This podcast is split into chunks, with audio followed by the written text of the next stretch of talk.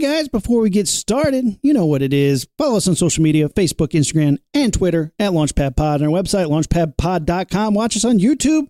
See our handsome boy faces. Yakety yakking. Don't talk backing. That's what we do. How's it going, Roomie? Uh, happy Father's Day. Yeah, dude. Happy Father's Day to you. This is this is your first, right? My first Father's Day. This is my second, so I'm an old pro at it now. So far, uh, well, so congratulations, good. Man. How cool. Yeah, it's great. I got some cards. Uh, Kate and Sammy got me an Oculus Quest, so I am violently ill at all times now. It's cool, right? Jo- my buddy Josh Kelly got me one. I've only played like three games and yeah. only a little bit of time, but it's fucking... Did you play the Star Wars one yet? The Darth Vader one? Haven't played Star Wars Darth Vader Ridiculous. one yet. Ridiculous. Oh, my God. Ridic- so- and I, I, there's three. I've played the first one, so theoretically, yeah. I'm thinking they get better. It's incredible. Incredible how lost you get in it and you don't know where you are in your own living room. Yeah. Have you gotten motion sickness yet? Played too long? No, I don't usually get motion sickness and that stuff, but neither do I. There's in that in that game you have to climb ladders. Yeah. And the uh, the act of climbing the ladder is so visually jarring that it, it that messes me up a bit, but so normally I don't get motion sickness. I have no problem with three D or V R, but I started playing the Walking Dead game, which is really freaking good. Like Mm-hmm. It, but it has a free roam component where your your motion is controlled by a joystick like you would play any normal video game. Right, right. So uh, your head is looking around, but the movement's disjointed from your body. And I played that for about an hour and I took off the headset and was like, oh my God, the room won't stop moving. I feel so sick. And it would mm-hmm. not go away for like an hour. I was like, oh no. So don't play it too long.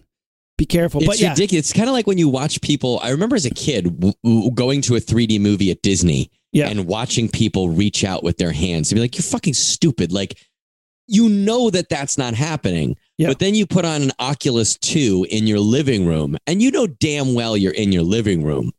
But like you look down and you actually can feel a little vertigo. You feel like you're on the precipice of something. And it's so cool to think about how you're... how much your body relies on specifically sight, right? Yeah. But your senses to tell it what's going on around you. So when you completely lie to your eyes, how that changes how you feel. You physically feel like you might fall off of yeah. something, which is like pretty fucking cool to think about it. I was playing Super Hot, which is a really cool game that the it's like bullet time, like the world moves only yeah, when you yeah, move. Yeah. And like I jumped for a gun that was flying through the air and collapsed into a wall. Just like, just, I knew there was a wall there, but I was like, oh, I need that gun. I just hit the wall like an idiot. Um, it's been fun though. I really like it. I've been trying out all sorts of stuff. I played a fishing game. I'm not like into fishing, but. What were fishing- you like ran out of all the other games? No, I wanted one that I could just sit down and do. So I was like, I'll try fishing. And I'm like, this is great. And I got a big one. And can every time fish, I tell like, the story over the internet with like other old people. Oh, yeah, you you can actually meet other old people and, and yeah, you and it. other old people are like, how yeah. you doing there, Joel? And I put on a voice when I do it. I'm like, hey there, Sonny. I'm just in here fishing. I'm gonna catch a big one. But every time I tell Sammy about it, I'll be like, and the fish was this big. It gets bigger, and she's like, God damn it, Dad, the fish wasn't even real. I'll be like, it was real to me. It was real to me. If it's not real, it, it's it's that much easier to make it bigger every uh, time, right? If it's not technically real, you're not lying. Why is it called virtual reality? It's not called virtual fakeality, right? Let's get on with the show, man. We've been jibber jabbering a little too long. Ignition sequence start. Six, five, four, three, two, one, zero. All engine running. Liftoff. We have a liftoff.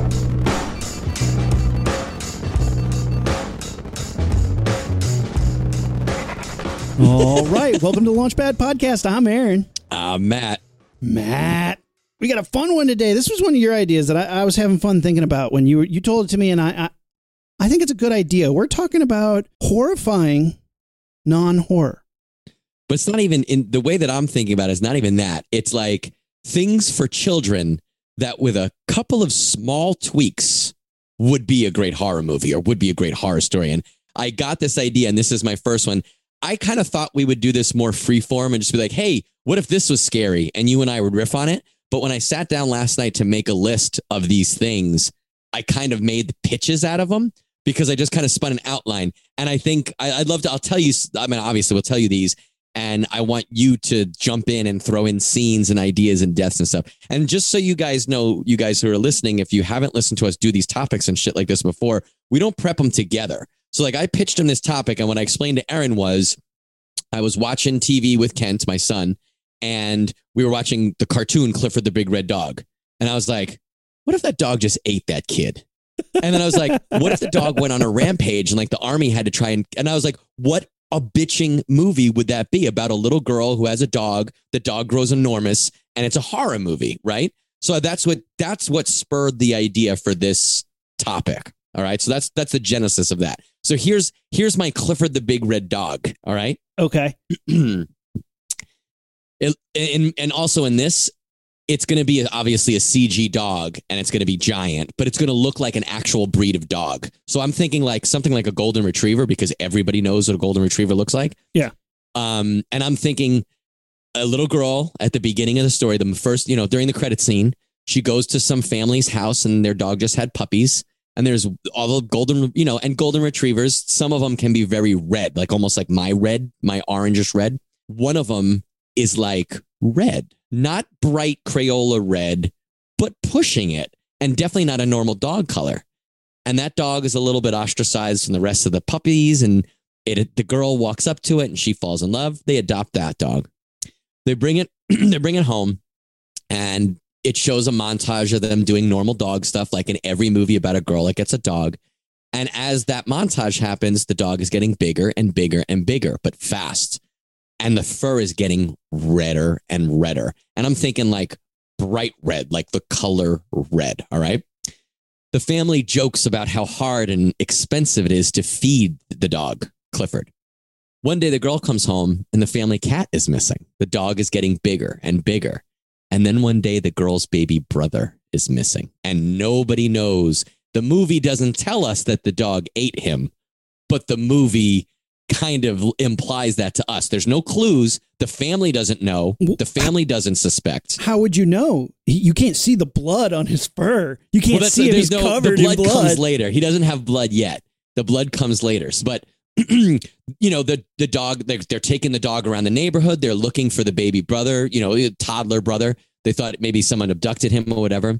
One day, the girl comes home from school and the dog has gotten out. It's about the size of a rhino, and it's out, smashed through the fence. There's a whole big chase, kind of like the end of the Lost World, through the city. There's chaos. It's smashing, it's knocking cars over and stuff. Not Not killing, not destroying on purpose, but like a lost dog trying to get away. A big galumphing idiot dog. Yeah, exactly. King, but King Kong style, where like you're supposed to relate to it. Eventually it gets corralled by the cops or the army, and it gets imprisoned in either like a zoo or an animal laboratory, or whatever. And the family is like, you know, that they, the scientists bring him in. They're like, listen, this dog is fucked. It's going to get bigger and bigger. We either have to put it down or we need to take it from you for experimental purposes. And the family's like arguing and no. Meanwhile, you see this rhino-sized dog in a pen surrounded by other different animals that are there being experimented, or a zoo or whatever. So all different animals, and it's in there and it's scared. And you're feeling like at this point, you still think it's Clifford the Big Red Dog, the movie for kids, right? Get to the so, good stuff, man. I'm bored with this movie. This is it. So this is this is the this is the middle of act two. The family says, OK, we'll give you this dog to experiment. They go inside to say goodbye. And the entire place is a bloodbath. Clifford has gotten out and slaughtered the other animals. It is even bigger now. It's bigger than a rhino. It's huge. The family goes in. They're like, what the fuck? Clifford kills the entire family, mauls the dog, uh, mauls the girl to death, eats the mom. And I'm thinking the dad has been a dick the whole time. And the dad gets like a really gruesome death. The dog just fucking kills him. And then the dog escapes. And the last act of the movie is just Cloverfield. You got a King Kong sized giant red dog. And I'm thinking like bright red, but with like just its face and snout is covered in maroon Cujo, blood. Yeah, just right? Cujo'd up. And it's just giant. It's like, you know, it's the size of King Kong, you know, like bigger than a bus, just running down the streets, eating people, stepping on people, just trying to get away. The army, the helicopters, everything come after it. But the last act is just a kaiju movie it, with a giant the- red dog. Is the tone of your movie darker, or is there going to be the scene where he takes a giant dump? See, now I honestly, I thought about that and I wanted to make a poop joke to you. But if someone, if this was my movie, if they give this to me to make, no, there will be no giant poop thing. What about early on when the dad like gets a gets a plastic bag, like from like a Kroger plastic bag, and he puts on his hand to go scoop the poop and he looks at it and it's like four times the size See, of that I bag. I thought about it and I honestly like if again, if I was helming this, there would be a verbal joke spoken by the characters. We're not seeing poop. We're not smelling it. Like we're not. It's not going to be that stupid, you know, Nickelodeon type of humor. I want a we'll character like, that steps in it every scene. Like early on the scene, early in the scene, like he steps on and he's like, God damn it. And then like later he steps in and it's like up to his ankle. And then like later he like falls off a building and just lands in it full body. So the best is I wrote this whole thing. Yeah. And I was like, well, what would be a good dog breed to do? And I was like, well, let me go on the internet and see what sort of thing nerds may have, you know, cobbled together and made themselves. A real life, uh, a live action Clifford the Big Red Dog. The actual movie is coming out September seventeenth of this year, twenty twenty-one. So there will be a Clifford the Big Red Dog movie. I'm hoping it's what I just described, but I'm also pretty sure it is not going to be. Oh my God, it's from Paramount. Oh my God, there's it's a trailer. Real, right? Yeah. Oh my God. I didn't even realize that when I started writing now, this. Do you have the scene where the, the little girl from the beginning, like, stop, Clifford, stop. And like, he's there and he sees yes, her covered in blood. Point. And there's just that moment of like, oh my God, is he going to eat her or not? Does he eat her? It's the it's the end of American Werewolf in the middle of this story. So it's when the family goes in to say goodbye to him and they find that he's slaughtered every other animal in the Institute. And he's massive, massive. And maybe he like he maybe he mauls the dad first and the dad has been a dick to him. So that's a real good death. And she's Clifford, stop. What are you doing? And he stops and he looks at her and she's like, you can't do this. We saved you. You're my best friend. And he, you know, and then like, you know, the, the, the snarl relaxes a little bit and then goes, and he just chomps her, just grom, like, like uh, in uh, Matthew Broderick Godzilla, just grom. Oh, yeah. He's so oh, fucking cool. So because good. Like you would not, even if you watched that movie and knew it was going to turn into a horror movie, you wouldn't expect him to eat the, the protagonist family in the middle of the movie. That would be the best thing too, because that's saying a statement from here on out. It's just monster action. Right, right. You don't, you don't even need to give a shit about these people yeah, anymore. Yeah. Doesn't matter what the little girl's doing. Doesn't matter if the dad's okay. They're dead. So enjoy the ride, fuckers. Buckle up because yeah. it's going to get bumpy. Wouldn't that be fun? Like, wouldn't that be, that'd be a fun ass movie, right? I love that. I love that. All right. Here's mine. This might All hit right. a little close to home. Oh, so, okay. This is called Frizzle. And this is about a teacher who's really underfunded and she's trying her best. Like, she is a good teacher. She's doing a great job. The kids love her. The parents love her. But the school and the system, man, the red tape, the bureaucracy, it's just weighing on her and weighing on her. And she's getting no support from the state and from the city, and nobody's funding these projects. And she's like, these kids are smart. They need to learn. They're like, whatever. All those kids are going to be flipping burgers anyway. Nobody's giving a fuck about the kids. And she's pissed off. She gets so fucking pissed off. And then suddenly one of the, the teachers walks into a room one day and the room's empty. And there's a note on the table and it says, me and all the children on the bus. And we're inside of one of the faculty. And it's like, what? And she is basically holding them hostage because she has gone inside of her little magic school bus with all the children, kind of holding them hostage in a way. And you don't know which one of the dick faculty, whether it's the principal, whether it's like the, the, the, you know, district, the superintendent of the district, whether it's one of the dick teachers who, who has been like mean to her. You don't know who has this bus inside them. And if they don't comply, if they don't do what she wants to do and they keep sending messages out, boom, that bus is going to grow full size inside of them, just destroying them, but also kind of holding the kids hostage. But they keep going inside the body. And it's like, you know, fantastic world, uh, fantastic voyage where mm-hmm. they're tiny inside the body and like learning about it, blah, blah, blah, blah. But she's kind of unhinged and she keeps like calling out with her demands. And the kids are like, this Frizzle's a little crazy. So like by the end of the movie, the kids have to like band together and like take down their favorite teacher and then figure out how to get the bus out of the body of the person. Even though that person might be a dick, a piece of shit, they have to get the bus out of them safely because the kids don't want to be murderers. Um, but they have to use what she taught them to do it. And it's like, we only, we only got two ways to go. We can go up, we can go down. I love that. It's, it's like a microscopic speed with yes. children trying yes. to kill teacher Anthony. Can Anthony Hopkins play Frizzle? Why not? Well, well, he's dead, but I, I, th- I, I think Julianne Moore would be a good Frizzle. We don't get to see her play a villain much. So would, um, um, what is her? Frances McDormand. Frances McDormand, yeah. She would be good at that, too. She's Why do we have it? so many polls ready for this character, um, right? What, who's the one from um, uh, uh, t- t- Collette? Uh, t- Toni Collette? Oh, yeah, yeah. I she can't stand her, but she could well, she could do it. She's great. You just don't like the movie she's in because they're good. That might be... I think everyone sings her praises harder than she deserves, I think. Sure. But anyway. I, um, yeah, that's probably true. She could but, do it. I like I like the idea of that. I like I like that it's speed. I like, I like the, I, I, I, I want the like... ending. I want the ending to be, they, they strand her inside the body. And like the very end, you like go vroom, zoom through the guy's body. It's, it's probably the principal. And like, she's stuck in there. Like, and she's like, ah, no. Not in the bus though.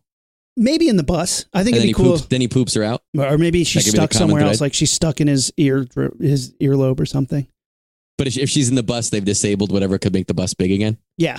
Yeah. Yeah. Like she's That's just, cool. or she's like tied up in the bus or something. Here's a very important thing that I don't think you've mentioned. What age is she teaching? What grade? Oh, they got to be young, like yeah, scary right? young. yeah. Like old enough that they can act, but young enough that it's upsetting to put them in the situations. Like when they realize that she's unhinged and she like could hurt them as a bargaining chip. I want them to be in the stomach and have this moment where she like opens the door and like holds the kids out to stomach acid. It's like, I will bury you. I will bury you in this if you aren't on board with this. This is for you. Like, we're doing this horrible thing for, for you guys. This is to help you. And I'm like, imagining, oh. like, if you think of that creepy boat scene in Charlie and the Chocolate Factory, Ooh. but that's the whole movie, right? Also like, on my she's, list. Yeah. She's, oh, I didn't even think of that one. That one would have been great.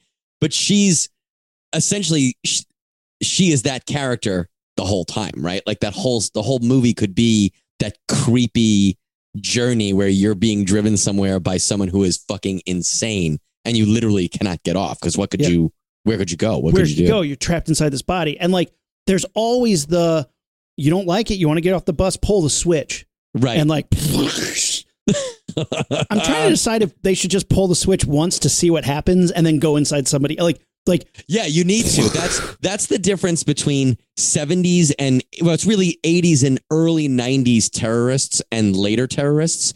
In the first, like passenger, was it Passenger fifty-seven, Die Hard two? They're fucking killing innocent people to prove that they are serious. Then yeah. we just start to like rely on their threats and assume they're serious. But no, we so you got to blow some, up one person. Somebody needs to get bussed. Where the bus just fills the room, smashes out the Absolutely. building. Absolutely, yeah. Kids screaming against the window, and then the bus goes sh- shrinks yeah. down again, and then they're like, "Oh my god, where'd it go? Where'd it go? Everybody, cover your mouth, cover yours." And they're like, and then it's already inside somebody.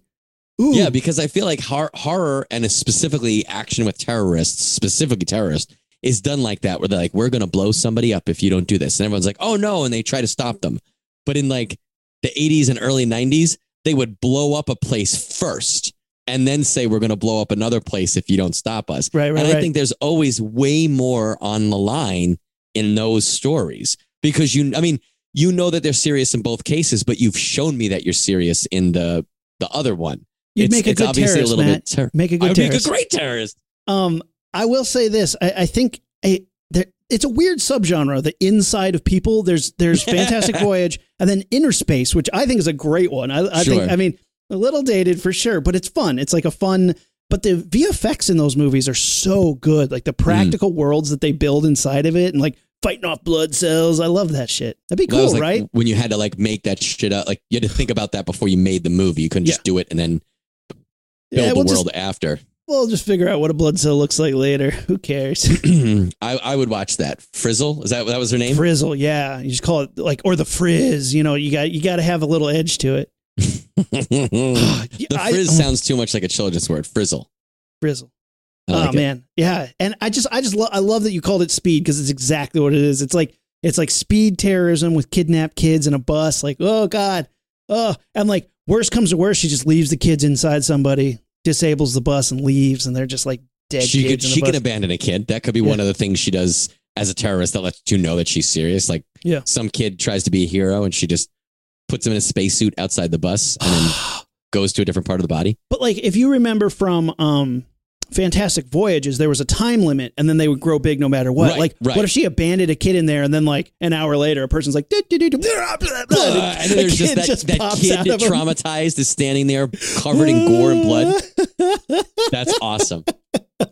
What would be, you know, what would be even fucking funnier, visually awesomer, and also sicker is if she kicks the kid out of the bus with no spacesuit or whatever on. So the kid dies in the body. So when he when he resizes, it's just a dead kid. So it's like so it, a dead kid, a, right? Can you imagine having a conversation with somebody and then they explode and in the middle of their gore and gross shit all over the place is just a body of a dead child? You'd be like, what the fuck was that? That's how the movie starts. Whoa, that is eluded right there. I don't know. I don't know how many people are going to stay, how many people are going to leave, but damn. This is so dark. And you know, remember how you said that the the, the Banana Splits made that movie that where it turned them yeah. into like slasher Chuck E. Cheese's, and it was a pretty mediocre movie. Um, but mm, like, I hope one, I hope one day P B S is like, we're done with the property of the Magic School Bus. Who wants Any, this? Anybody want to buy it and turn it into a grotesque horror show? I'll be like, right here, yeah. uh, uh, uh, it's all for me. We already wrote most of it. Yeah, we already got it. We, all right, picture this. Speed, but with the Magic School Bus inside a body. And they're like, who's the bad guy? Like a Dennis Hopper? And we're like, no, no, no, no, no. Miss Frizzle is the bad guy. And they're like, what? And like defunding of, of schools. It's horrible. And it will drive any teacher crazy. God. I'm on board. I like it. Or like, or like she just takes the bad kids and the good kids are outside like, no, oh no. And like, they're trying to figure it out using science. I like it. I, I think that's cool. There's a lot you can do with that too. She could kick a kid out and that kid could come back towards the end somehow. He gets out There's... through their nose. Yeah. Oh man. That's cool. I like it. I like so it a lot. So good. So good. Yeah. yeah, you got this is that's the right idea. This is what I wanted this to be. It's it gets better. It. The more you think about it, they get better. Like you keep know, thinking of cool shit. Hit me with another one, man. This is right. this is great. Here's let's see. Here's I think this is my next favorite one. Monsters Incorporated. This okay. was also on my list, but go, go, go, go. Same idea as the other one. Uh it's showing the life from the monster's perspective, but it's not fun. It's terrifying. These monsters, and in my mind, the monsters could be a few different ways. They could be the scary, real scary versions of the same creatures from the Pixar Disney Monster Incorporated. Or it could be all famous monsters that we know, like from Ready Player One. So like you could be like King Kong, Frankenstein, Dracula, the Mummy, you know, the Thing, Predator, whatever. Or, and I kind of like this the most, it could be a bunch of creatures that look like traditional monsters. So like there's a bunch of creatures that look like Frankensteins. They're not really a Frankenstein, but they look that way. It gives you license like, to be creative with weird shit. Right, and it yeah. also explains like how humans would have evolved the myth of Frankenstein or the myth of werewolves, right? You a want family a bunch of scary terries, yeah. A couple of different types of vampire, like the different types of vampires that we have seen. You know, same thing with zombies. You could have fast zombies, slow zombies, stuff like that. I think that would be pretty cool. These, in, in the Disney one, they scare kids and the screams power their cities and shit, right? No. Yeah, they're scary. Actually surviving by killing. They're eating and snatching kids, bringing them back to feed their families and shit. But it's not told like from a, um, um, you're not relating to them. It's just told from their perspective. So monsters bring their children to work and the monster kids kill the kids while the adults kill the, the parents and stuff. Um, it's stated early on that there's never been a human in Monster World. So we know that there are specific monsters guarding the gates that uh, don't let that happen. One day a human does come through and easily dispatches the gate guards, and it's Van Helsing. So now Van Helsing is loose in Monster World, and the whole story is told from the monster's perspective. And the way I was thinking about it is think of the movie Scream, but it's a party of ghost faces, and there's one hot blonde bimbo walking through the house, just killing all of the ghost faces. So that's what this is, right? It's You're, almost I Am Legend. Like the yeah, thing yeah, that, kind of, the thing that the, scares yes. them is now in their world. Right, right. Exactly. So now Van Helsing is working his way through this city, dispatching monsters, but we're not following him. We're, he is the Jason of this movie. We are following the two main characters, the two main monsters from from the, the story, right? Um, and I'm, he's working his way towards them. The last sequence is one location, and I'm thinking it could be a fun house, it could be a, a frat party, or it could be a haunted house. And I'm thinking the monsters version of a haunted house is a house that looks haunted, but they think that there have been humans there before. So there's a whole thing about the lore of their version of a haunted house. But that, you know, the last sequence takes place in there where Van Helsing is trying to kill these things, right? The That's monsters so fucking good. End up vanquishing Van Helsing in the end. They kill him. And you have that classic Scream satire. Well, sat- Scream satire is it, but the moment where Van Helsing is dead and then he jumps up at the last second and they really do kill him, right? And then I, I might need your help on this. I have some good ideas, but I need I need your help with this one. The monsters... They're relieved. They've vanquished Van Helsing and the city is now safe again. They start to like pick up the pieces of their lives. Cuts to human world. And somebody finds the gateway to Monster World before we smash cut to the credits. So it's leaving it open for that sequel. Who is the next human or humans that find that gate that are like, fuck, oh, I can like, go there and like- kill him. Buffy the Vampire Slayer. That was one of the big ones. I have, I have, I, I thought of a couple. I looked up a couple, but I, I Buffy's on my list. Buffy was one of the ones that I didn't think of because I'm not really a Buffy person. Same thing with the Winchester brothers. I never watched that show, but I think they would be on there. Yeah. I'll tell you who I had. Who? eighties action heroes like Stallone as Rambo, Schwarzenegger as Terminator. You nice. know, those nice. guys. This is one that I had that I think would be fucking great. The kids from Monster Squad. Yeah, they that's walk the up Monster to the Squad gate, right? sequel we want. Yes, right? Where they go into Monster. So let me let me throw this at, at there it, to take your concept and like you could apply this. Um, one of the ones uh, like Beetlejuice, like a Beetlejuice hmm. world, like it seems like that same vibe had that cartoony world. Right, like, right. Nightmare Before Christmas. So that's on my list. So it is on your list. Well, yeah, I won't yeah, take yeah. it then because I don't want to. But you're creating like these between world wars. Right. Yeah. Yeah. Yeah. Exactly. Like, holy shit. And I love the idea of, you know, it, from, from the monster's perspective, this starts as something farther away from them. Like, mm-hmm. oh man, did you hear what happened? Somebody got through. That's horrifying. I'm cause like we saw that happen recently with a pandemic. Oh, you hear what's happening in a different country. Yeah. Right, that sounds there. scary. Oh, it's getting closer. Right. Oh shit. It's here. Oh God, we're in lockdown. Like, That I I think that would be a really cool thing to add to this where it's like, oh, man, did you hear what happened in Sector C? Human got through. Well, I'm sure they'll take care of it. Mm-hmm. Oh, my God. Sector C's on lockdown. Everybody's dead. What? Right. Yeah. This Van Helsing guy is no joke. He will. You could have like a up. news report like the yeah. monster news, which I think they had in the in the movie. Yeah. But like imagine that with what we would see, you know, warning this this footage is going to be very graphic and you just see fucking pixelated monster bodies with blood everywhere, like monster blood everywhere. It'd be fucking cool as hell, right? And then the, the moment where you have a nod to Monsters Incorporated where it's like, they were caught hiding a child. And it's like, more have come through. Can like, like, is this happening all over the place? Like, th- yeah. like, oh my God, we are not as safe as we thought. What a bunch that, of, I think that would be so cool. And I think it would be really interesting to essentially take that same movie, but not have it be fun. Yeah. You know what I mean? Yeah. It wouldn't be a fun version of Monster World. The world would be terrifying, but your protagonists are still two monsters. You're supposed yeah. to relate to them, not to Van Helsing, which I think would be interesting. It'd be hard to do, I think. But if you wrote it well, I think it'd be cool. I think the hardest part is the environment, like f- creating Monster World is kind of a ground up thing. It almost needs mm. to be a C G I thing in my oh, mind. Oh, yeah, yeah, I would think so. Yeah, I would think um, so. I put on here every Disney movie could be easily. Yeah, Any, I think that's anything, true. And, and I, I was, you know, I, I like to brainstorm with my wife and she said, she's like, look, anything that has a fantasy element for kids that's in a positive light, like, hey, it's fun, it's cool, could easily flip that dime. Right, right. So I want to, I want to, I'll stick with the Disney. Here's one that I wanted to bring up. Pinocchio. So oh, I almost did this one, but I didn't. Go ahead. L- let me just talk about the concept of Pinocchio first. I don't really have okay. a movie for this because I-, I wanted to bring up how horrifying Pinocchio is. They've done horror Pinocchios before. Anything mm-hmm. with a puppet could be horror easily. They've done killer Pinocchios. The fact that a creepy, sad toy maker made a, a, a little boy and he came alive. I mean, Silent Night, Deadly Night five showed us how horrifying that can be. That's not what I want to talk about, though. We could, we could go into that, but that's not what I want to talk about.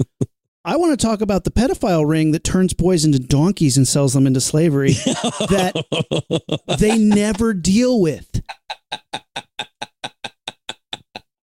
When I fucking watch Pinocchio, I accept that they made a horror show little puppet come to life. That's fine. That never bothered me. That doesn't concern you. You get, you accept that and move on. Uh, maybe I should have been more concerned. Wait, what? Puppet boy? That's weird. The part that horrified everyone, or at least should have, was the part where he goes to Pleasure Island and all the boys start turning into fucking donkeys, rounded up and sold into slavery. And we don't get a Indiana Jones Temple of Doom montage that shows him freeing them. Right. Yeah. A bunch of those kids got sold into donkey slavery for all sorts of horrible things. Like, holy shit, that is a horror movie. And if you just focused on that, like the types of people that turn children into donkeys to sell into slavery, what the fuck? Like, forget about Puppet Boy. Can we, like, so they would kind of shit. be like like a Star Wars story. Like Rogue One isn't Star Wars, Star Wars. It's like a, yeah. a, a spin-off movie. This would be like about the, the, the jackass boys. Here we go. Here's the pitch. It's a little boy and he loves his dad, but his dad's kind of gruff, but he's the toughest guy this kid knows. And he really respects his dad, but his dad's having a tough time at work and he always comes home and he's angry. And the kid's like, oh, dad, you know, you're just the toughest guy. You'll be fine. And one day he decides to follow his dad to work. And his dad is like rounding up donkeys and he's real rough to him. He's throwing donkeys in cages and the donkeys are really sad. And the donkeys are like, and he's like, oh man, that is fucked up. And then he decides to follow his dad even more. And like, you know, there's always that door in the shop that mm-hmm. the kid doesn't know what's behind. And he keeps inching closer and throughout the movie, getting closer and closer to opening the door, metaphorically, but also literally. Sure. Like, peeks behind the curtain, opens the door, and holy shit, his dad is part of this fucking criminal underground that is turning kids into donkeys. And like, because he found out, his bosses are like, you got to turn your kid into a donkey. And the dad's like, oh yeah. God. And then his dad goes on like a fucking taken spree, blowing away the bad guys, and they free the donkey kids. But like, holy shit, is there a reverse to this? Can the donkey kids get turned? Yeah, I was like, can they get reversed or no? They're just I don't think they can. Donkeys. Like, I don't no, know. I think they're no. That's a that's a fucking cheap out. I hate that. And then they could the, be they could be free donkeys. But like, like he could give them the best donkey life. So that, then it's just him with this giant dark donkey, donkey farm. farm. All these fucking donkeys everywhere, and the kid's like, "Well, uh, could be worse, I guess." Like, holy. Is that the title of the movie? Hee-haw. Hee-haw. Like. Holy shit. Like Pinocchio is horrifying. And I, I mean, sure, he goes and gets swallowed by a whale and that's scary too. But God damn, the donkey boys, please. Like, do you know that they made a, a, a Pinocchio last year, got nominated for a bunch of Oscars? It's like an Italian movie with horror show makeup. Like all of all really? of like Jiminy Cricket is like a little like a man with makeup and all that. There's a lot of like a- a- anthropomorphic characters done with makeup. And it is horrifying. Like, oh, that's awesome. Horrifying. It looks Is it, ter- is it in Italian? It's Italian produced and made in Italy? I, I know nothing of this other than they were oh, like, and the winner for best makeup is Pinocchio. Mamma mia. Like, what? And I looked it up and it was like, Italian movie. And I was like, okay.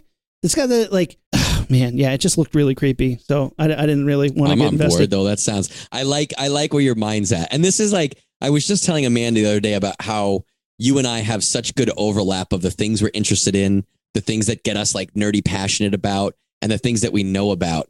And I love that we can both take this same premise and come up with things that each other is like, oh, that's fucking great. Oh I my never God. would have thought of the donkey boys. We've done nothing but murder children this episode. Like, it's just been like fucking There's kids more. up left. I, I mean, I have more. It's funny because I didn't set out to murder children, but I feel like it's so applicable in these situations. That's what they all say, right? That's that's... That's a soundbite they're going to play at your trial.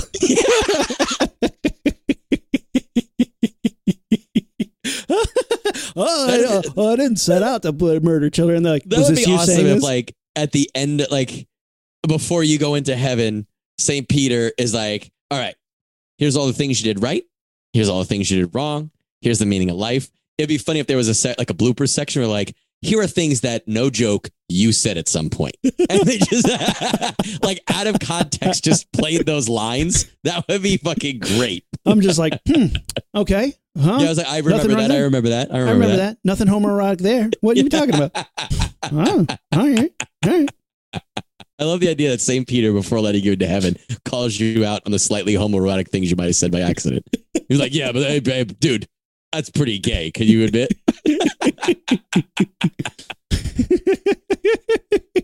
Oh, man. Seems like I blew myself prematurely. All right. You want to hear Nightmare Before Christmas? Yeah, do it, man. Let's do this. Okay. This one I already like. Already horrifying, by the way. Nightmare and Before that's, Christmas, that's already the thing. Horrifying. If you think of these, and you got to say for Nightmare Before Christmas and, and Monsters, Incorporated, when you take those premises... and a lot of Tim Burton stuff, I guess. And you take these scary worlds, but then kind of throw a rainbow over them to make them a little bit safer and a little bit more fun and um, less threatening to kids. Like if you watch Jack Skellington and, and Halloween World in that movie, if there was blood on everything, that's the only thing that you would need to make that scarier because it's fucking monsters. They're acting scary. They're doing scary shit. But like, they're singing and they're they're having they're excited about Halloween. The werewolf is not killing people, but there is a guy who's walking around with an axe in his head. You know what I mean? There's a girl yeah. whose pieces of her fall off. There's, There's a, a lot band of things that has a corpse inside of their bass guitar. Yeah. it it really like the the uh, the bones are there to turn that into something scary, right? So I want it to be the same idea as the actual movie, but it's not a musical.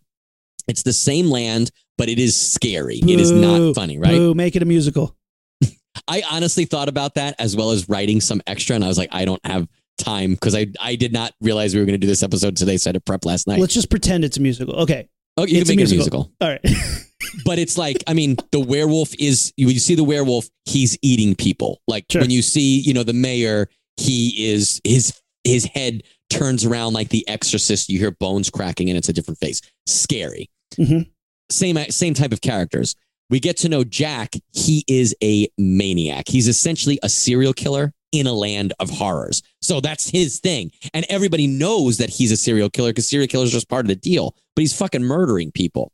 We pepper in throughout the intro and the, and the exposition that there is there are people being murdered, but they're being abducted, killed, and then dumped. And Jack keeps saying, that's not me. That's not what I do. I just, I'm a fucking serial killer. I just kill. But he's getting blamed for this stuff. Um, he says it's not him. He kills right away. He's killed almost every kind of creature in Halloween land. So he wants to look elsewhere. So he, he leaves the town. He gets out of the magic tree. He sees all the other holidays.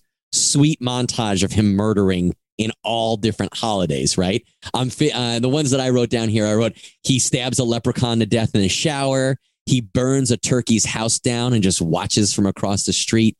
He goes after Uncle Sam on stilts with an axe. Just shit like that, where it's just like, okay, he's in Fourth of July land. He's in Thanksgiving land. Awesome. He go, goes after Santa after forcing three children to help him do it. He initially approaches and threatens four children. One of them doesn't want to do it. Slice. Awesome. They eventually, they get to Santa's workshop. They're murdering elves. They get to Santa's office and he's gone. Jack's piecing together that it's, a, it's another killer, the one who's abducting and dumping people. He has snagged Santa. So it's revealed that the other killer is Oogie Boogie, who's not a fucking pillowcase in a casino. He's like the embodiment of evil. So shadows, rats, bugs. I like that kind of stuff. Then there's a cat and mouse game where Oogie Boogie is trying to frame and also dangle Santa in front of Jack. Oogie Boogie kills the kids as they infiltrate, you know, Oogie Boogie's lair. Jack's there. There's a big bloody showdown where Jack and Oogie Boogie are literally at each other's throats, about to kill each other. Oogie has the upper hand and Jack looks over to Santa and he's like, you know, I'm here to, to well, kill you, but I'm here to, to get you. I need help. Santa, who's just about free, he liberates himself, frees himself. Santa kills Oogie Boogie. Jack pushes Oogie Boogie's body off of him, reaches his hand out to Santa, and he's like, thanks. Santa cocks the gun and just blows Jack's empty skull apart, explodes. Whoa! And Santa says, I was checking my list when Oogie Boogie snatched me. Jack, naughty. Nice. Nice. I love that we've had two Silent Night, Deadly Night references in this same podcast. It was hard not to. Um. So my version, that's amazing. I love the idea that he's going and killing in all the different um, holiday I worlds. I think that would be so fun, right? So fun. Yeah. I was disappointed we never got to any other the other, other holiday worlds in the original movie. Right. Just him running through them or something. You know, right, a montage of him checking it out. But in my in my pitch for this is the retaliation. So once they find out, because nobody had ever gone to the trees and gone into another one of the worlds. Mm-hmm. So the retaliation, Nightmare Before Christmas two is a retaliation where um, like Saint Patrick's Day. Nightmare After Christmas. Yeah. So, so Christmas is like, oh, you attacked us. Uh, we can't have this happen again. And they're trying to broker a term of peace and lock up the doors. And like Saint Patrick's Day is like, no, fuck this. We're pre we're preemptively attacking. So they storm Christmas land and try and lock it down. And it's like a movie about like fa- a fascist parable where like Saint Patrick's Day is taken over Halloween. They're like, you can have Halloween, but we got to make sure you do it right. And so like everything's controlled by the leprechauns or the turkeys or whatever holiday works best. It, yeah, it yeah. worked really well for fourth of July because I think that that imagery of like Uncle Sam. Did you Sam come up with this prior or did you come up with this just now? Um, I was thinking about it before, about like okay. the, the the retaliation of other the war between the other holidays. Mm-hmm. Once they find out that they can go into each other's world, they're like, uh, we can't have Halloween take over again. So it turns into kind of this weird parable about like fascism and like people. Would you have a World War Two situation where you'd have like some holidays aligned with other holidays, some holidays are neutral, yes. and other holidays are aligned with others? one hundred percent. That would be fucking cool. A hundred percent. And it's, you know, unfortunately, there is kind of a historical paradigm which led to Hitler, which was after World War One, everybody's like, fuck you, Germany. yeah. And they tried to like really stomp on him and it put him in an economic um, sort of situation that led to Hitler. So, uh, I, you know, I don't want to make that. Um, oh, no, I am. I'm, I'm thinking like the Easter Bunny goose stepping down the street. You know, I think. But I think it'd be amazing, right? You have all this, like these war factions and like big battles between all the holidays. I think that'd be really gnarly and all in claymation and a musical. Nice. Oh, yeah. I like it. Well, I think I it's, there's so many of these things. And I think when you and I discussed this topic, we talked about and clarified, we're not talking about things that are made for children that are already scary, like Watership Down. Watership Down is fucking terrifying. Horrifying. Whether you meant it or not, it is horrifying. And there's Secrets a lot of, of things. Nim. Yeah, Dark there's a Crystal. Lot of things that are so scary, but that's not what we're talking about. We're talking about things that are and are successful at being good for kids, but with a few tweaks could be horror movies. And there are so many. You have other ones on your list? Yeah. Let me hit you with a short one and then hit you with one of the ones I really like. Okay. Okay. Oh, I have two that I really. Okay. We still have time. We All still right. have time. All right. All right whatever Here's you need a short to one. Here's a short one. Um, Toy Story, where it's just like the movie Buried, where one of the toys is just in the package, locked in a box, locked in an attic. And they're just like, it's all in the dark. They're hyperventilating. They're trapped in there. Because like, remember in Toy Story two, Jesse is like, I don't want to go back in the box. Mm-hmm. And it was like, holy shit. The fact that they get buried alive is terrifying. You do a whole movie from that perspective. How many lives do alive. I have in my garage right now? Just buried. Buried alive. Literally hundreds. Like, holy shit. Yeah. And like, oh my God, that's fucked up. And like the fact that they even like touched on that was like, whoa, real dark. How about we cue up some of that fun music? Ah, yeah. You got a friend in me. Don't think about being buried alive. You got a friend in your closet. Alone. Scared. Scared. All right. Okay. Okay. So here's one um, based on a horrifying children's movie or based on a children's book with some dark existential themes. Pick one. Oh, second. Uh, book. The book. Existential okay. themes. Harold and the Purple Crayon. I had this book as a kid. I liked mm-hmm. the book, and it's about sure. Harold. He has a purple crayon. He decided to go for a walk one day, so he drew himself a path. He couldn't really see because it was in the dark void, so he drew a moon. And then you're like, wait a second. Then he's like, I'm lost. How do I get home? So he just draws his house and draws his bed and climbs into bed. Isn't okay with that. Even in the book, he doesn't find his way home. He just drew his home and went inside and went to bed. Didn't draw his parents, did he? Like, that is Har- terrifying. I haven't read that since I was a kid, but holy Harold shit. Draws a door on the wall, walks through, and is in the void. He's literally in like the void between worlds, and this crayon is so powerful for so I want him to be like I want this to be like Green Lantern in like the void mixed together. Mm-hmm. The movie The Void. Right, so right, like right. He's in like Cthulhu world, you know, elder gods, beasts yep. of cosmic horror size. And he's got like Green Lantern powers with this purple crayon. And like you find out that the, it's not necessarily a crayon. It's whatever you want it to be. But it's it has manifested for this child as a crayon. So he's drawing things like he has to draw like a battleship now. Or like he has to draw, but like trying to do like Green Lantern style stuff against Cthulhu beasts and like stuff that are just gibbering madness. And this kid's sanity is being torn at. And like the only thing keeps him together is his imagination and his and. like his crayon. So like he tries to draw an adult to help him, but like he draws it and it's just like a stick figure that like follows him around, but it, cause it can't say anything. It's not intelligent, but now he has like a living stick figure. That's just like, uh, which is even like sadder. What if he drew that and it didn't say anything? And then he realized it wasn't saying anything cause it didn't have a mouth, and he draws the mouth and like draws just a face screams. on it. Screams. Yeah. That's it. Nonsensical. Yeah. Yeah. That would be, how scary would that be? Horrifying. Think of that scene. Think of that scene where he has that revelation and he draws it. What if he was silent? What if Harold was didn't say a word the whole movie? I, I think I think it's one of those things where he doesn't have to say anything. No, like, it'd be scary like, if he didn't, right? Like you treat you like he can talk. It's not that he right. can. It's just who's Who he going to talk to? Right. Like, yeah. You have a moment where he's like, hello. And that's like it. Yeah. That would be fucking you know, cool. He screams when he's scared. No.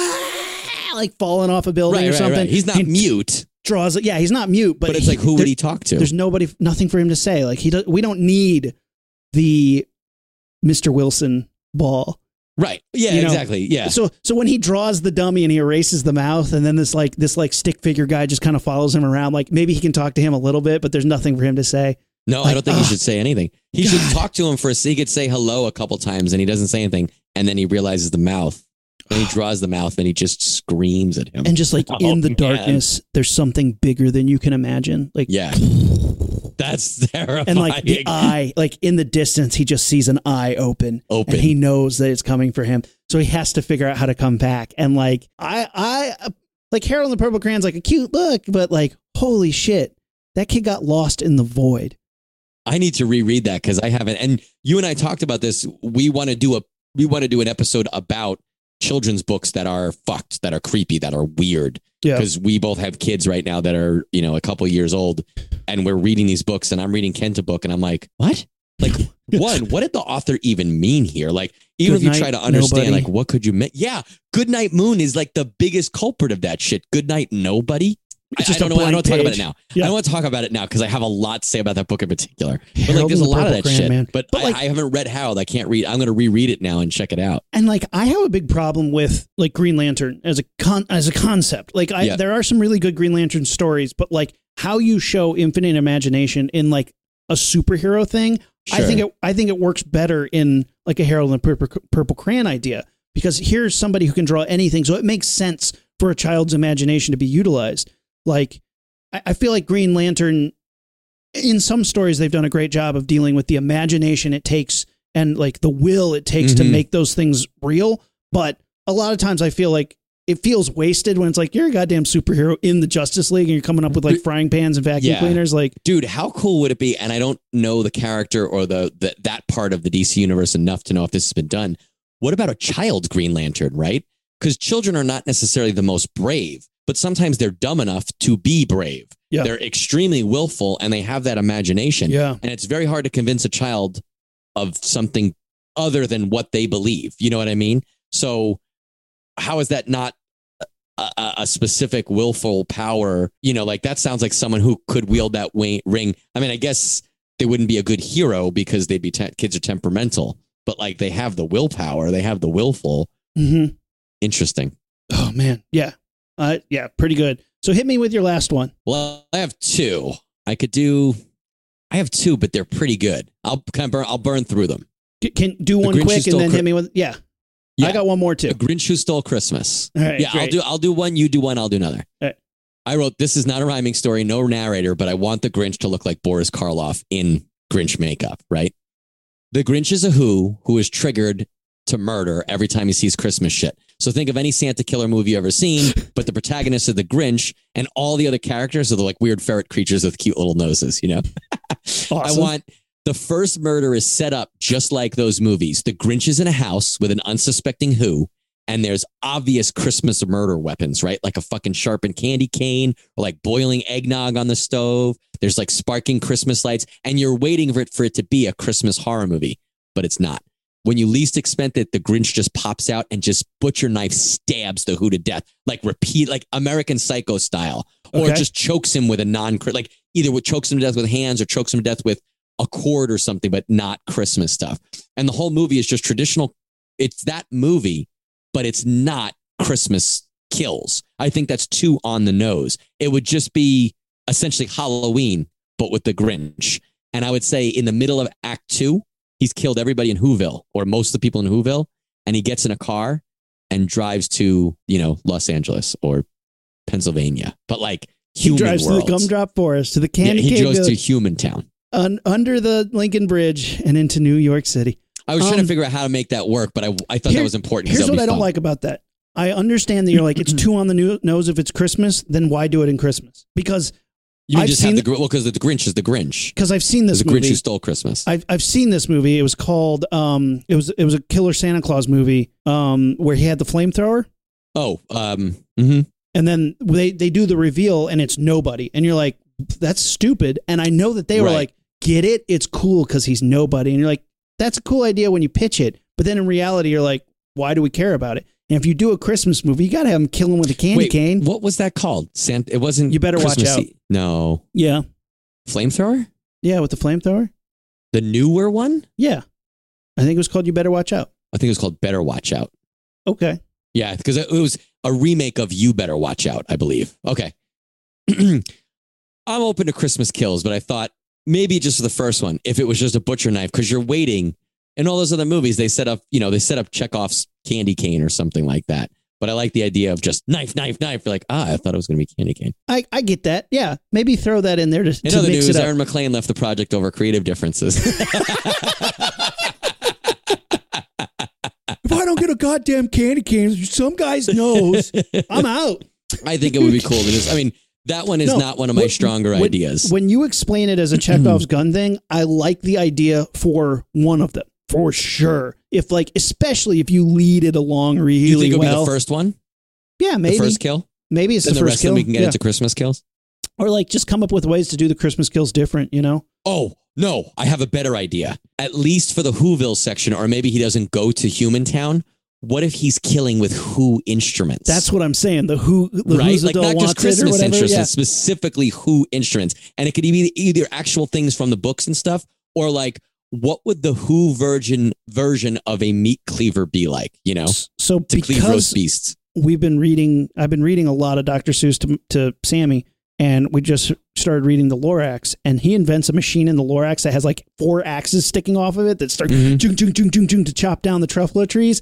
He just like rolls into one of those, cha, cha, cool, cha, right? cha, cha, cha, just hacking That'd people down. It would be awesome to write to make up the names for those killing instruments, right? God, yeah. See, because like Doctor Seuss had some really cool looking things. If he had murder instruments that were like the flimsum flam stabber, yeah. and you're like, whoa, and it's got like, you don't even know how it works, but the whole thing looks like a Rube Goldberg machine. That's yeah, like, and there's like holes in it that have uh, mechanical arms coming out with yeah. Mickey Mouse gloves holding knives. Yeah, holding knives. Yeah. Just if you jump down that hole, you got to go full Seuss, and we have to make it rhyme, and we have to be like, you know, the. I was also going to go, I, I, but I mean, I I was also be like, boo, make it rhyme, but I had already forced you into making it a musical last time, so this would this will work better though, because if we're if we're making who. Seussical inventions for murdering. Mm-hmm. We gotta we gotta say the names and we gotta say what it does. And if you're doing that, you may as well do it in a rhyme. I, I just want the blurb from the Seuss estate. They're like, we never greenlit a project so fast in our lives. We thought that this really embodied the true Doctor Seuss spirit. Man, it'd be awesome. It'd teach kids how to read though. All right. So here's, here's mine. I got, this is my last one. I mean, I have, I actually have a pretty decent list of other ones, but this is the last one we'll do for this episode. We, All right. I, I could probably do another episode of this. Um, so here we go. So it starts with two guys in like hazmat suits and they're down okay. inside a tunnel, and the tunnel isn't a normal sewer tunnel. There's a lot of weird shit in here. It looks like, I don't know, chocolate, jelly beans, candy canes. And they're climbing through this muck and they get to the blockage and they're talking. You can't see their faces because they got this hazmat suits on. And it's a child, a giant child stuck in the pipe, rotting. His corpse rotting in the pipes. And they pull out, one of them pulls off the hazmat suit, and it's an orange faced, green haired man. And you realize they're Oompa fucking Loompas. And we're in like a Willy Wonka chocolate factory meets like The Horror of Brazil. Remember that movie? Mm-hmm. I want it to be that fucking weird, where it's like, from their perspective, it's like this guy freed them from slavery just to dump them into a different kind of slavery. And it's like them starting an uprising, and like Willy Wonka's trying to squash unionization and like taking out union bosses and like stop them from a revolution. And like the, the Oompa Loompas, like he's killing kids. Like he invites them in there and then like dumps them in incinerators, clogs them up in the fucking chocolate pipes, and they have to get out kids' corpses. And this is the last straw. Like he is off his rocker and they have to stop him before like he kills more Oompa Loompas or kills more kids. And like, he's going to hand over the reins to his company to a child. Like, are you kidding me? This guy is a batshit crazy C E O. I love it. I didn't even think of that property. Yeah. And I, I uh, want there to be like, I want that first moment where you're like, I, you don't realize that they're little people. Like, I want you to just by the scale of it. Every, yeah. Everything else was perspective in, the, in their perspective. And then you come around and you just see the blockage from the blockages. So you see them coming up and right, like, right, oh, right, right. Oh, that's this so is cool. too much. And then you reverse and it's like, it looks like a giant child and you're like, oh my God. And then you realize, oh no, that's a regular sized child crammed into a pipe. And these are tiny people. And it's like the Oompa Loompas. That's like horrifying scene. Creating like a revolution and taking over the chocolate factory. And then like, then when like London finds out like, oh my God, you had these like slave laborers working there, but now they've taken over. We can't have that. So they send in the military to squash the revolution and squash the riots. And the Oompa Loompas have to like basically like three hundred that shit. And they can use candy canes to this murder people. Is Wonka? Ah, kick, yeah, him into the, yeah. kick him into the chocolate pool. Yes, and like sharpened ass fucking uh, candy canes and the weird stuff and the snozberries, and like they're just dragging soldiers down with like licorice whips and throwing them into the bubble. The snozberries the, taste like victory. Throwing them into the, the the bubble room and they get sucked up into the fan. Oh, I didn't even think of that. There's so much potential. Yeah. So, all right, listening to yours, here's my pitch on that. Okay. I'm taking I'm taking the idea of it, but changing it. The original Charlie and Chocolate Factory movie happened as we saw it, except at a certain point, Charlie's mind snapped and he thought that he inherited the whole factory. Oh, God. Wonka dumps him. He goes to fucking crazy house or whatever. He starts to get better. He starts to tell people that's a fucking madhouse. All these children died. No one believes him, but it becomes this urban legend. Kids start to, then Willy Wonka never, because the whole thing was he never opened his doors. He never let anyone in except those winners. So then he clo- after that, he closed the doors, never let anyone in. Now it's this urban legend. A handful of teenagers, and this is borrowed from my next idea, a handful of teenagers try to break into the factory after, like say after hours. So, first of all, Willy Wonka's, but with the lights off. Terrifying, right? Think of it as Phantasm with Willy Wonka as the tall man and those little fucking goblin Jawas are the Oompa Loompas. Yes. How fucking cool would that yes. be? Yes. I love this. And also like, they like, oh my God, the moment, because you're just, you're just like in there with like flashlights and you're going mm-hmm. down this tunnel and you realize it's like projections and they're like, what is this? And it's like, projections or like chickens getting their heads chopped off and they're like on the other side of the horror tunnel or like yeah, yeah, yeah. they're coming down rooms and they hear they just hear crying and they're like what and they turn the corner and it's like one of the parents. They're like, my child is lost and like he killed my child and nobody will believe me. And they're like, what are you doing here? And they're like, he won't let me leave. And it's like oh oh because he couldn't let those parents leave, right? Like he was like no no, no just Oompa Loompas, follow them. They'll get you your kids. They're fine. Wink, wink. It's like, you can't let those parents leave now. No way. How cool is that? Mike T V yeah. is in the stratosphere, right? Yeah. Maybe because of the invention of cell phones or something, they can download him and he's like an app and he could like help. He could try to help them. I love that. Oh love my God, that. This is so like, cool. They can just hear him where he's like, yeah. and they're like trying to tune into Mike T V so he can help him. But he's like, and like he learned his like, because that would be the coolest thing is if the ghosts of the children or the ones that they find that might be still alive, like learn their lesson. Like you find the girl who turned into a giant blueberry and they're juicing her. They're like, she's hooked up to all these machines and they're just juicing her. And she's like, ah, oh my God, kill me, kill me. But she like learned. She would be the kill me yeah, girl for she sure. She learned her lesson, but like Gloop's dead. And the, the bratty girl who fell down to the incinerator. Yeah. Dead. Dead. Yeah. That's, oh my God. So, so you could, I get, I think what you could do is revisit some of those rooms slash almost like traps, right? Yeah. And then also come up with new ones as oh well. Oh my the God. Book, yeah. I don't know if you've read the book. The book has a lot in it that the movie didn't have and sure. vice versa, but you can come up with those or also just come up with like, what other fucking fun rooms would be in a, there's a taffy pulling room. There's gotta be a taffy pulling room, right? Yeah. Fucking just disembowel kids. Blah, blah, blah. Pulling all out. Oh my He's God. So cool. Wow. That might be one of the best ideas of the whole show so far. There's a lot of potential there.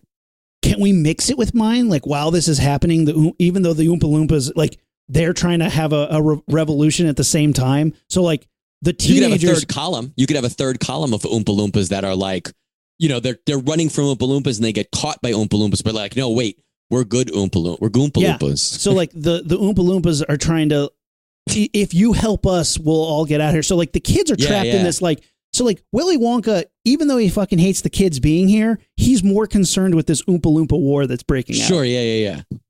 And like, that is all part of this horrible thing happening. I would so still love to watch the, the scene that you said is the opening scene. Cause that's fucking fantastic. Oh my God. Wow. We're fucked up, dude. Well, my next idea, if you're done, I'll cap it. My next idea is a very similar idea in mm-hmm. a very similar place. Go for it. Pee-wee's Playhouse. Yes. So essentially, Pee-wee is like a deranged grown-up Kevin McAllister, right? Yep. A few teens sneak into his playhouse. And I think that this could be done a different, a couple different ways. He could live in their neighborhood and he could be like, they could have heard that he's rich because he used to be a children's show host and they want to steal his money. So they go in and steal his money. Uh, or he could be like the creepy witch of the street. Like, I don't know if this happens anymore, but it used to be a trope in movies and T V shows where like, don't go in that house. The witch lives there. Uh, yeah. Monster Squad had Monster that, right? Squad, with the yeah. German guy. Yeah. Um, creepy, creepy German, German guy. guy. Yeah. So like he could be that version of that, but the kids are always curious about it and they sneak in. People Under the Stairs is the same way too. Yeah. Or it could be set now and the playhouse is old and decrepit and the kids who sneak in are doing it because it's Halloween or some bullshit. And they talk about the weird man child that used to live there and all the weird things that used to go on. So they're going in a bone and, and, and fuck around in his playhouse, right? Yeah. Same thing that we just said with Charlie and the Chocolate Factory, but now in this, right? You have a chair that's fucking eating people, a robot. Remember Robbie? Beep, boop, boop, boop, boop. I want him to kill people using chopping mall type, you know, uh, homages and stuff. Yes. Terry the Pterodactyl, I think could be good um, as a murdering creature, right? Make it a creature. Um, Jambi. The horror show of a disembodied head. They like the kids are like, what's in this box? Well, here's like, my thought is you establish, you have that and you establish Jambi the head, right? Yeah. Maybe even Jambi's helping them or whatever, but Jambi is a head in a box. Later on, they open it and it's another one of the kids' heads, severed yes. heads. Like, 'cause Jambi's a disembodied head. I'm thinking they open another box expecting it to be Jambi and it is a severed head. One that of their friends' severed heads, right? Like, what was the puppet? The the one that was the the marionette the little, puppet? Yeah, yeah. I, uh, he was like a he was like a bully. Yeah. Oh, horrifying. Just, he was creepy as it was. Yeah. There was Flory, and it was like the floor would come up and be a head. Yeah. That eats somebody, right? Um, the globe, Globey. I didn't think of anything fun for him to do, so I didn't I didn't include him, but I did include the stop motion dinosaurs that are in the wall. They come out like in the gate and they're running all over, fucking climbing up and biting their legs and shit. Same thing. There's food. He always opened his freezer and his refrigerator and would see the food running around in there. the fat teenager opens up the refrigerator and is fucking around. The food comes out and kills him, right? No. Did you ever see uh, Young Sherlock Holmes? I don't know. Was oh it a my T V God, show? Dude. No, no. It was a movie and it is horrifying. It's so good. So it's Young Sherlock. Oh, my God. Okay. Sorry. Quick aside. Young Sherlock Holmes. Um, it, it, it, uh, one of the big plot points is, is, is these assassins that are running around London have this hallucinogenic dart that they shoot at people and they trip balls and they end up murdering themselves, like dying, jumping off a roof, thinking they mm-hmm. can fly or whatever.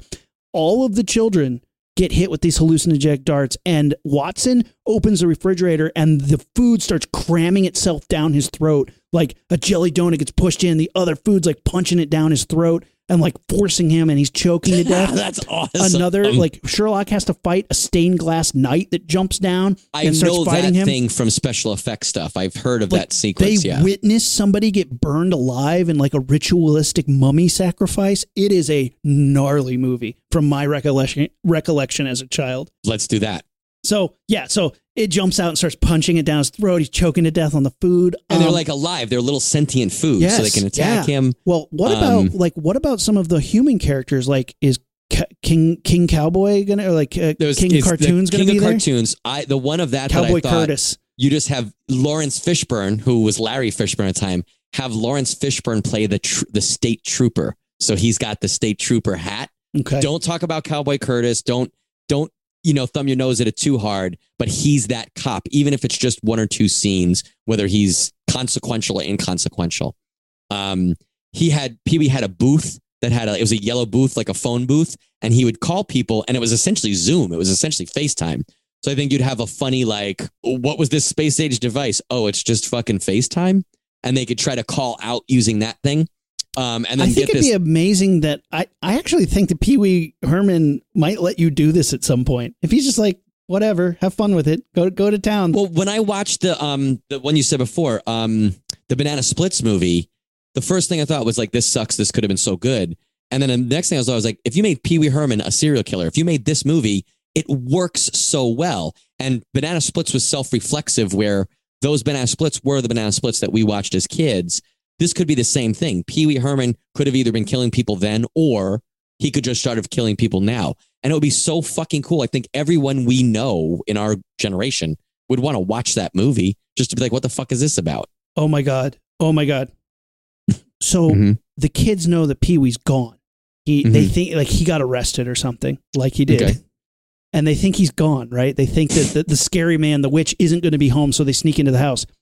He comes back midway. And you find out that, yeah, he's been murdering people and feeding them to the floor, but he has to. If he doesn't keep the, the creatures in the house fed, more things will come alive. And oh, be- I like that. I like that. Because they haven't, like, so he's he's this tragic good guy. So, like, yeah, he's had to sacrifice some people to the floors and stuff, but, like, if he doesn't do it, the whole world will start turning into the fun house. Oh, I didn't like, think about that. I like the, that idea. The fun house is a deity. Like a, a a god inside of it, and it, it'll keep spreading. Like, then your house will turn into a big alive house. Like, your phone will turn into a live thing. Your like everything around you will start coming alive and being like, feed me, feed me, ah, and like freaking the fuck out. I didn't out. think that. I like I had him as a bad guy, and I had him at one point. He could like chase somebody down, like run someone down on his scooter. Like at the remember at the end and the beginning of the show, he had a scooter. Yeah. yeah. But then he also had a bike in the movie. He could kill yep. someone with that. I had him saying, "You remember Scream when you hear the secret word?" Yeah. There's got to be like a one-liner in there about like scream when you hear the secret. Yeah. The secret word of the day is whatever. Now you can scream, stab, stab, stab. I love that, and you can still have that, but you realize like he's not doing it because he enjoys it or because right, he's right. a psycho. He has to. He's I like doing that. it. He's doing it because if he doesn't feed this demon, then it gets worse and it keeps spreading. Like everybody's you know like fucking cool. Everybody's like the- your house was so normal. Now it's all fucked up and stupid. Like, what is going on? How did you His get a realtor comes and is yeah. like, what did you do here? How did you get this? Is not what it looked like when on I your roof. You yeah. yeah. He's like, uh, stab, stab, stab, stab. What stab. would be cool is to at the end of that, think about like something else supernatural from when we were growing up. Uh, And a deity or something like that, that could be that, like My Pet Monster or something, and relate it to this. So yeah. like that, that is the spirit that is coming through from this house. So that creates My Pet Monster or the imaginary friend that Pippi Long, uh, not Pippi Longstocking, Punky Brewster had or something like that. Make, make those things related. Cause then you get a hook from the end of this movie into another movie. That's the awesome. Only other thing I had here that I, I, the idea that I pre had was like in People Under the Stairs, they find the guy without the tongue and he, they, he's scary at first, but then they help him. Yeah. What if they find a little girl with pigtails and big copper colored eyes, like literally copper colored eyes? She tells them that her name is Penny and that she's been forced to work at the, you know, to live in and, and help at that house. And she's trying to help them get out. Oh, that's great, dude. Oh, I love it. Pretty cool, right? This was fun, man. I had a really good time. I, I have quite a few that I can get to, like E T. Didn't get to E T. And I've oh, talked do, about I've talked about how, how messed up E T is uh, in the past and how I think he's a horrifying alien monster. Sure, sure. I, um, we could do a part two on this one easily. I have one, two, three, four, five, six, seven, eight more to go. Shit, yeah. All right, so yeah. we'll do a part two. We'll do, a part, do a part two. two right away, or you want to do a part two eventually? Eventually. All right. It's Father's Day, buddy. I got some stuff to do. Oh, I don't mean today. I mean our next episode. Oh, our next episode. Or like, ooh, we got to see. We have a couple things going on. I just don't know when they're airing. Coming up soon. Uh, this one might be out this Wednesday. I might Which do this is one before today the... for you guys. Welcome to the future. The episode is out. You didn't have to wait, even though we talked about waiting. Everyone listening is like, "What the fuck are they talking about?" we yeah it's it's hard to keep up with this stuff, man. I've been so busy with work, but yeah, I think this is coming out right now. You're listening to it, so it did come out. Hooray. Congratulations, you kept Ruby honest. Well, keep me honest on social media, Facebook, Instagram, and Twitter at LaunchpadPod, and our website launchpad pod dot com. Hope you're watching on YouTube. We love hearing from you guys. Big shout out to our new listeners. I've been getting a couple people who've been like, "Hey, just found your show." We love it. I love hearing that. Thank you for listening. Thanks for interacting with us. And uh, yeah, we'll keep it going if you guys keep listening. So, man, let's blast this thing off.